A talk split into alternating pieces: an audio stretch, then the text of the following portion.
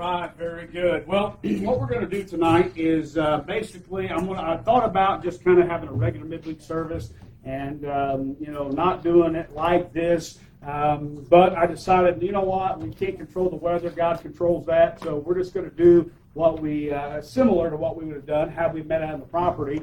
And so uh, I'll just kind of tell you uh, right at the beginning as far as uh, what we'll do, Lord willing, hopefully next month when we meet out there. Uh, but uh, we're going to be at the front of the property, and by then, hopefully, we'll kind of have an area kind of staked out so you'll kind of see about where the building is going to be.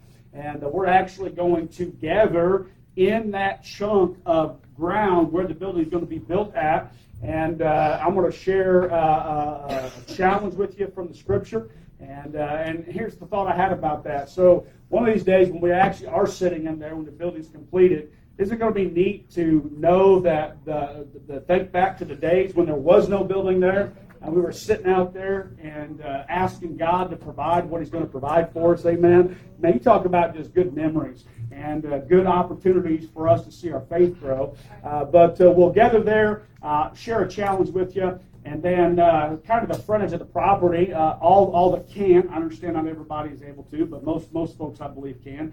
We're just going to kind of walk a little bit. And as we walk, we're going to sing some familiar hymns. Uh, and then uh, as we walk, we're going to have a time where we pray.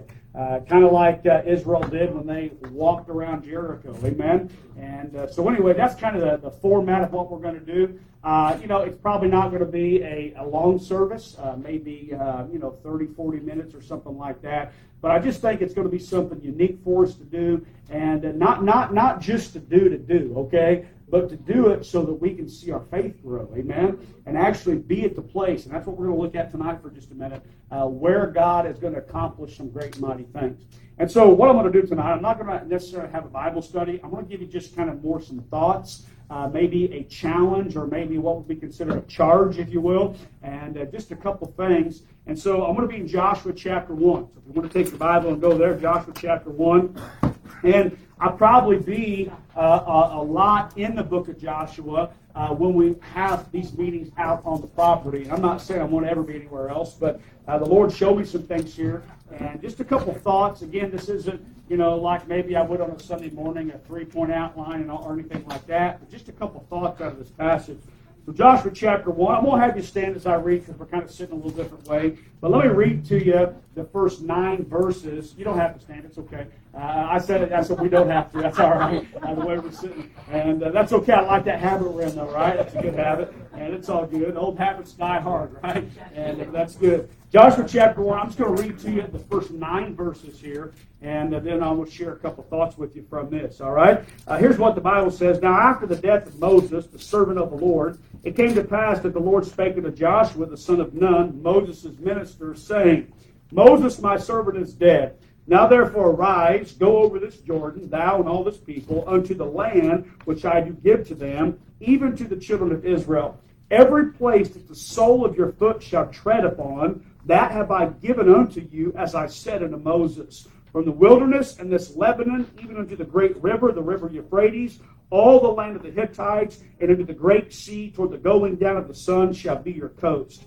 There shall not any man be able to stand before thee all the days of thy life.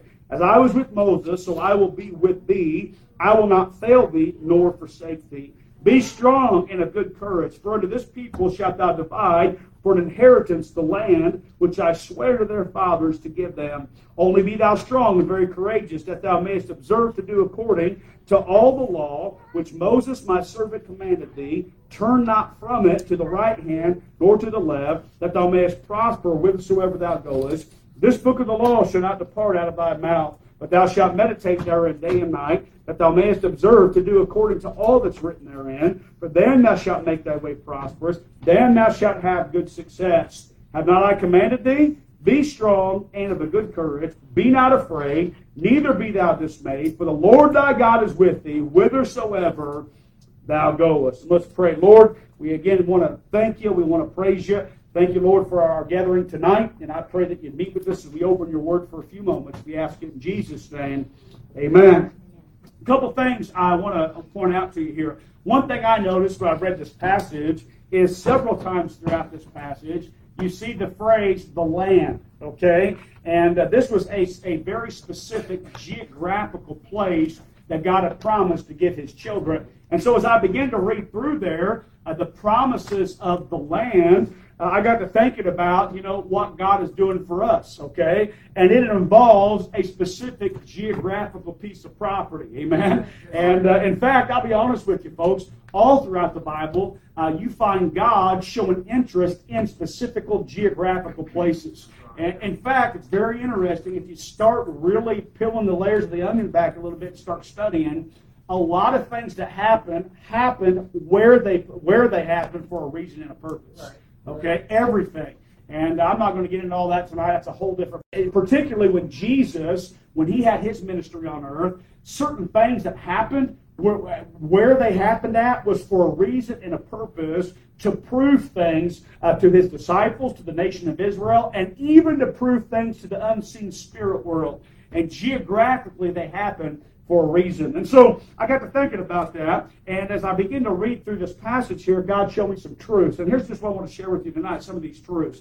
Here's the first word I want you to notice, and that's the word transition. Okay? The first two verses, again, notice what it says. Now, after the death of Moses, the servant of the Lord, it came to pass. Okay? Now, Moses and his life and his ministry was kind of, if you want to call it this way, phase one for the children of Israel for God uh, to deliver them from Egypt and to get them into the promised land. Now, Moses in himself was an amazing man. And that's a whole different Bible study in and of itself, and we're not going to really talk about that tonight. But what we notice here, notice that first phrase. Now, after the death of Moses, okay? So what you see here is a transition from the leadership of Moses to what was happening in Moses' day to a whole different thing going on with Joshua. Again, notice what it says there at the end of verse 1 that the Lord spake unto Joshua, the son of Nun, Moses' minister, saying, Moses, my servant, is dead. So, you know what you find out here? God's closing the chapter on the book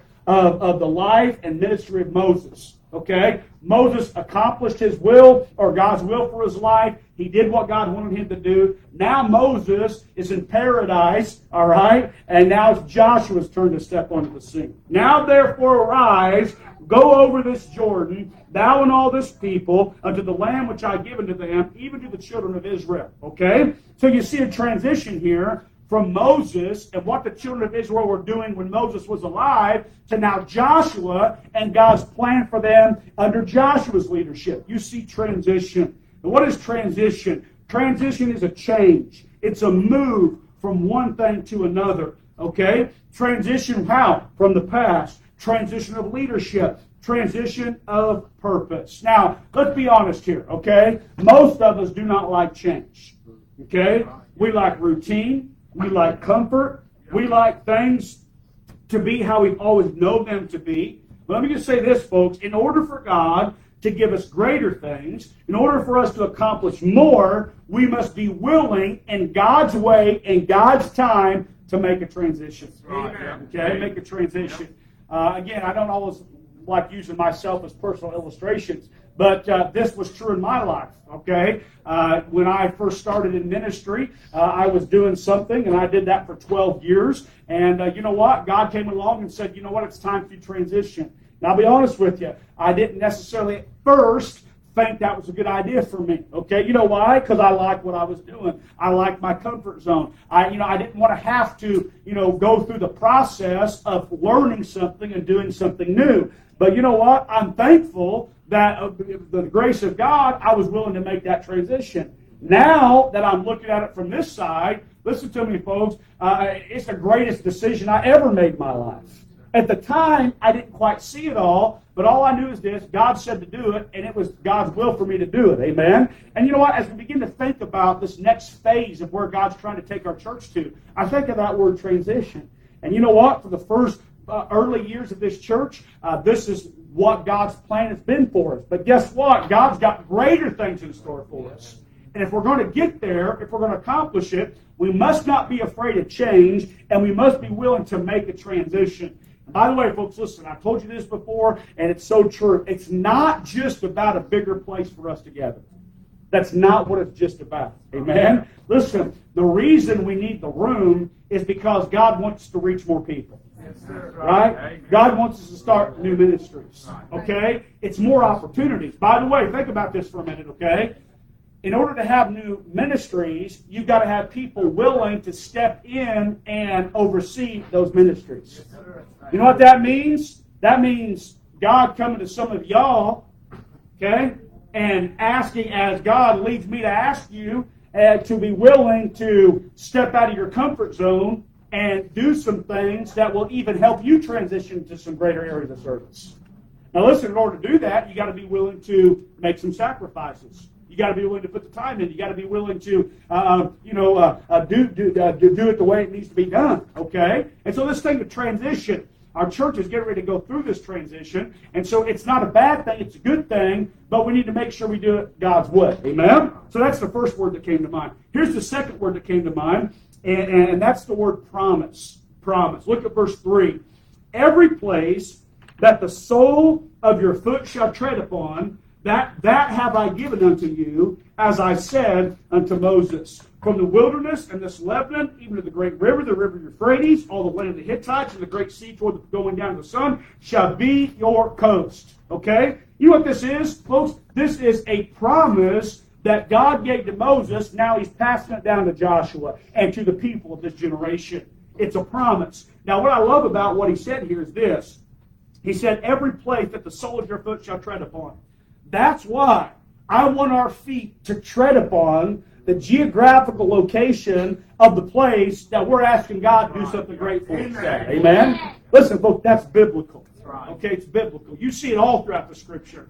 God uh, having people go to some place, see some place, walk on some place where He's going to do something great for them. Amen? And so what you see here is God reaffirming His promise to Joshua that he made to Moses. And by the way, folks, listen to me, all right? I know sometimes we get caught up in our world and where we live at and what we do. But listen, this idea of God helping a new church and expand ministry and to grow, this has been going on since Jesus established his church some 2,000 years ago. Amen?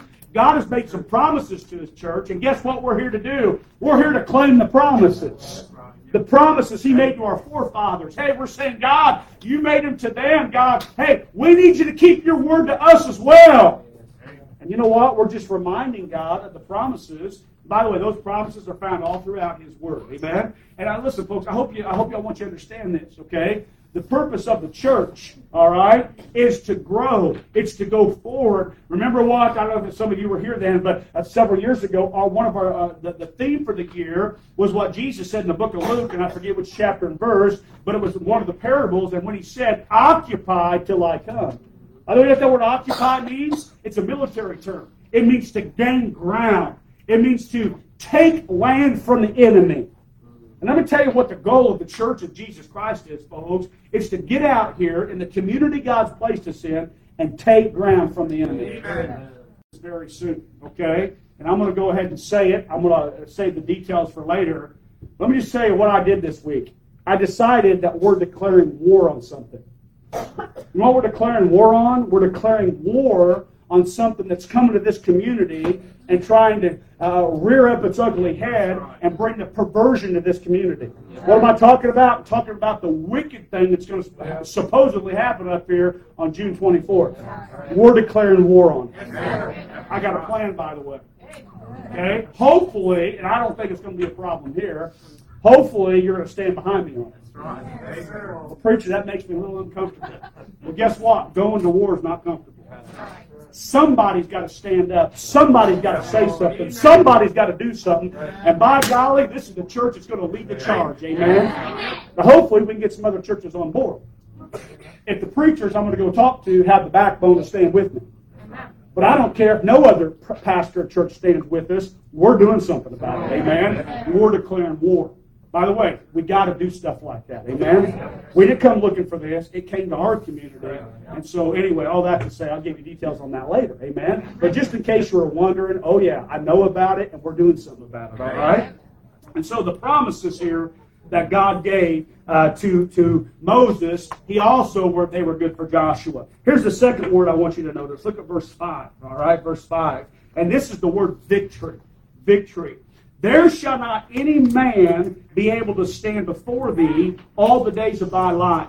As I was with Moses, so I will be with thee. I will not fail thee nor forsake thee. Now, again, all throughout this passage, you see the promises of God. But what I want you to notice here is the fact that God promised his people victory.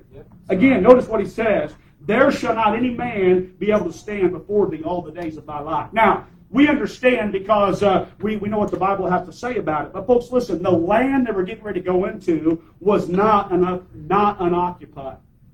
Okay? This was not just a land free for the taking. Okay? There were enemies dwelling in that land. It was full of the Canaanites. And not just uh, uh, Canaanites, kind of an, uh, an umbrella term, but in other places it names who they were. In Joshua chapter 3, verse 10, it calls them the Hittites, the Hivites, the Perizzites, the Girgashites, the Amorites, the Jebusites, and the Zamzummim. And you know what these, these were? These were giants. Okay, these were not very good people. These were barbaric people. These were heathen people. These were uh, uh pagan, worshiping, uh, occult people. I mean, it was a, as far as the people goes, it would have been a scary place. Okay? And you know what God said to Joshua? He said, No man's going to be able to stand before you. Right. Yep. By the way, it's interesting here because when you start, again, studying history and studying culture, listen, you know what was behind all that stuff going on in Canaan? It was the demonic forces behind all that. And listen, Joshua and Caleb and all the armies of Israel weren't just going in to fight physical battles. There were spiritual battles were going to have to be fought. Because there were demonic forces behind all the, the humans in the land. And that reminds me of this in Ephesians 6.12. The Bible reminds us what we're fighting against. Amen? We're fighting against principalities, powers, rulers of the darkness of this world, spiritual wickedness in high places. Those demonic forces that were behind the Canaanites in that day are the same demonic forces that are behind the things we fight in our day and age. Amen? And listen, folks, I know it sounds scary. I know it sounds like, oh my goodness, how's this going to happen? But I'm going to tell you, through it all, we can have victory. Victory. I'm going to tell you again, it's very interesting because as you begin to study this out, you find out all throughout the scripture that there were these um, uh, uh the, the, the, these uh, uh, demonic forces behind all this. I read an interesting uh, verse in Exodus chapter 12. Listen to this. This is God talking to Moses, and, and this is right before the death angel comes uh, to um, to kill all the firstborn. Notice what God says here, and I hadn't really noticed this before until I heard another pre- preacher bringing this out, and I thought it was really good. Here's what God said for Exodus 12 12. For I will pass through the land of Egypt this night, and will spy all the firstborn in the land of Egypt, both man and beast. Now listen to this verse.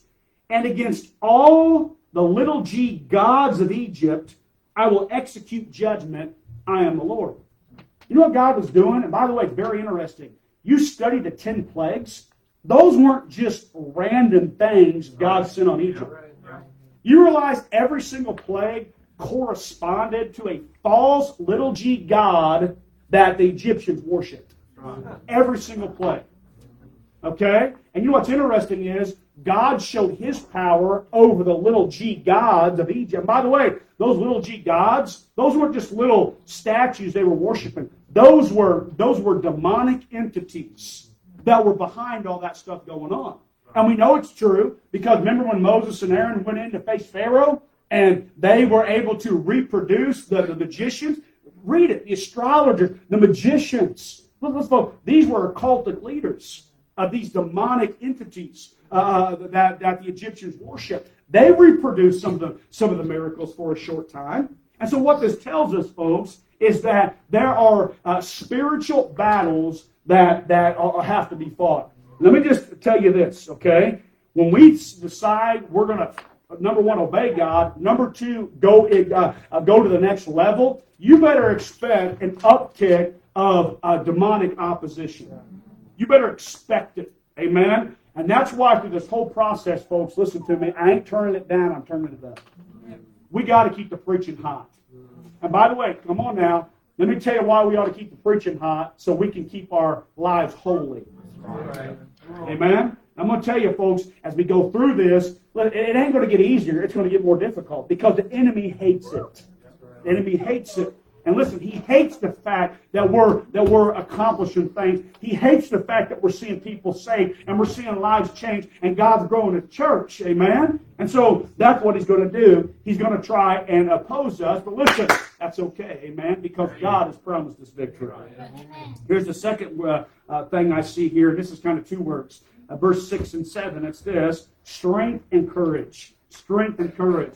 Be strong and of a good courage. For unto this people shalt thou divide for an inheritance the land which I swear to their fathers to give them. You see it again mentioned in verse 7. Only be thou strong and very courageous. You see it again mentioned in verse 9. Be strong and of a good courage. Three times in these three verses, God reminds them to have strength and courage. By the way, what's the opposite of strength and courage? You know what it is? It's weakness and fear. Weakness and fear. By the way, that's how most Christians live. They're weak and they live in fear. Amen. But that's not how God expects for us to live. He expects us to be strong. He expects us to be of good courage. Amen. Reminds me of 2 Timothy chapter 1, verse 7. For God hath not given us the spirit of fear, but of power and of love and of a sound mind. Amen. And you know what that means? That means this God wants us to be strong and courageous. Listen, folks, in order for us to accomplish this, not just the physical part of building a building, not just the part of financially sacrificing to get it put up, not just the fact of, of the physical work we're to go through, but the spiritual work we've got to go through as well. Amen? Let me just encourage you. Come on, church. We've got to be strong and courageous. Amen? And then last of all, let me give you this. Here's two more words. I love it. Prosperity and success. Amen? Prosperity and success. Verse 7 and 8, notice what it says. Only be thou strong and very courageous, that thou mayest observe, that thou mayest observe to do all that's according uh, to the law, which Moses my servant commanded thee. Turn not from it to the right hand, nor to the left, that thou mayest prosper whithersoever thou goest. This book of the law shall not depart out of thy mouth, but thou shalt meditate therein day and night, that thou mayest observe to do according to all that's written therein. For then thou shalt make thy way prosperous, and then thou shalt have good success. Surprise, surprise. Guess what's tied in directly to prosperity and success? The Word of God. The Word of God. Listen, folks, if we stick with the Bible, we're going to be prosperous spiritually and truth be told, a lot of times physically, all right, materially. But listen, he's not just talking about material pro- prosperity, okay? But but again, looking around, I think we're pretty blessed, amen. I don't think there's one of us here that's not uh, uh, materially, uh, materially, materially wise or prosperous, amen. But he's not just referring to that. He's talking about, listen, you know what he's talking about? He's talking about you're prosperous, you're successful if you accomplish the will of God for your life. That's right. Listen, you cannot have a penny to your name and still be prosperous and successful. Because when this thing's said and done, listen to me, when this thing's said and done, okay, it ain't going to matter how big your house was. It ain't going to matter what kind of car you drove, how many zeros were or weren't in your bank account when this thing's said and done. And what's going to be matter when this thing's said and done? Well done, good and faithful servant. What's he have to say about it? Amen? Let me tell you what all that's connected to. His word! Amen. Because that's what we're going to be judged by, by the way. Okay? When we stand at the judgment seat, Jesus isn't going to break out this list of things that we've never heard of before. Right. No, you know what? He, you know what we're going to? He's going to hold us accountable to. It is written. That's why, as a Christian, you better know this book. You better read this book, interact with this book, and by the way, you better live by this book, because this is the standard we're going to be held accountable to one of these days. By the way, listen to me, folks. If you will put this book to practice in your life, I promise you, you will be prosperous and you will be successful. Amen? And so that's what we want to do. We want to continue going forward, laid upon a biblical foundation. Amen. As we get this thing going up and, and going all that, that's what we want to do, folks. It's it's about um, it's about following the law of God and the Word of God and, and, and making sure that we we know it, we meditate upon it, and we put it to practice in our lives. Amen.